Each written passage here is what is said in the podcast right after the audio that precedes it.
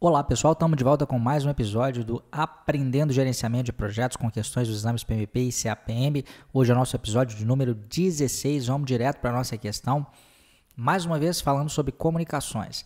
Qual das seguintes afirmações sobre ruídos em comunicações é a menos verdadeira? Então, qual das afirmações abaixo é a menos verdadeira sobre ruídos?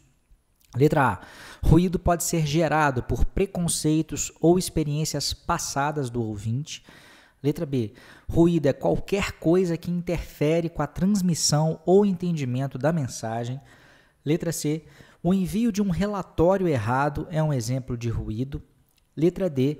Uma regra básica que proíba conversas paralelas em reuniões diminui o nível de ruído. Vamos lá? Vamos pensar? De repente pode dar uma paradinha é, antes de responder e nós aqui já vamos para a solução. Bom, a resposta correta a essa afirmação, a essa pergunta, a, a que é menos verdadeira, né, a opção que é menos verdadeira, é a Letra C. O envio de um relatório errado é um exemplo de ruído. E por que, que essa é a menos correta? Né? Primeiro vamos entender qual que é o conceito de ruído. Basicamente o conceito de ruído é o que está aqui na letra B, talvez seja o mais próximo da conceituação mais genérica. Né? Ruído é qualquer coisa que interfere com a transmissão ou entendimento da mensagem.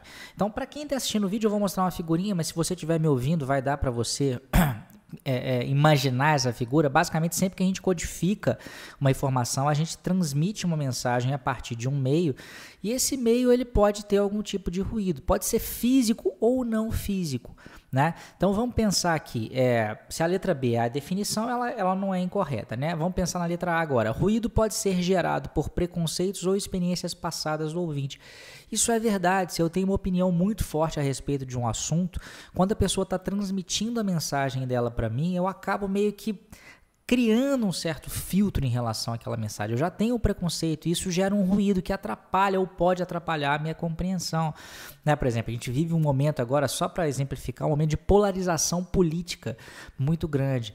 Então, muitas vezes, às vezes, quando uma outra pessoa está falando a respeito de um determinado assunto, o simples fato de você imaginar que o que ela está dizendo possa estar tá defendendo a, a posição política A ou B já pode fazer com que você se arme, você crie um filtro e esse filtro vai acabar sendo um ruído. Isso acontece em relação à política, mas em relação a qualquer outro assunto. Às vezes, divergência sobre uma determinada tecnologia num projeto, isso também acontece. O cara começa a tentar defender alguma coisa de uma tecnologia, você já tem opinião formada em relação àquilo, você acaba meio que não se abrindo para ouvir realmente o que ele tem a dizer. Então a letra A está correta por causa disso, a letra B é a definição de ruído, a letra C é que está errada, eu já volto nela.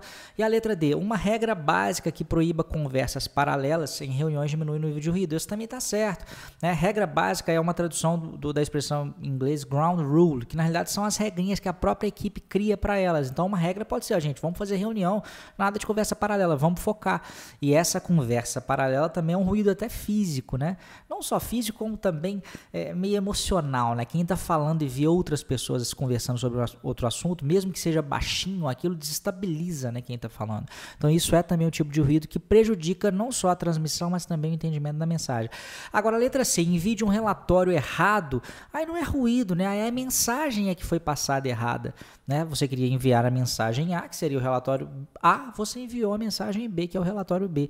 Então isso é um problema de comunicação, vai gerar um problema sem dúvida nenhuma, mas não em função de ruído, beleza? Se você gostou dessa questão que fala do exame PMP, exame CAPM, se você tem interesse nessas provas aí, é provável que você vá gostar também do segundo workshop Certifica GP, que é um workshop gratuito e online que eu estou promovendo entre os dias 31 de maio até o dia 14 de junho. Para participar é muito simples, basta você ir lá no www.certificagp.com.br.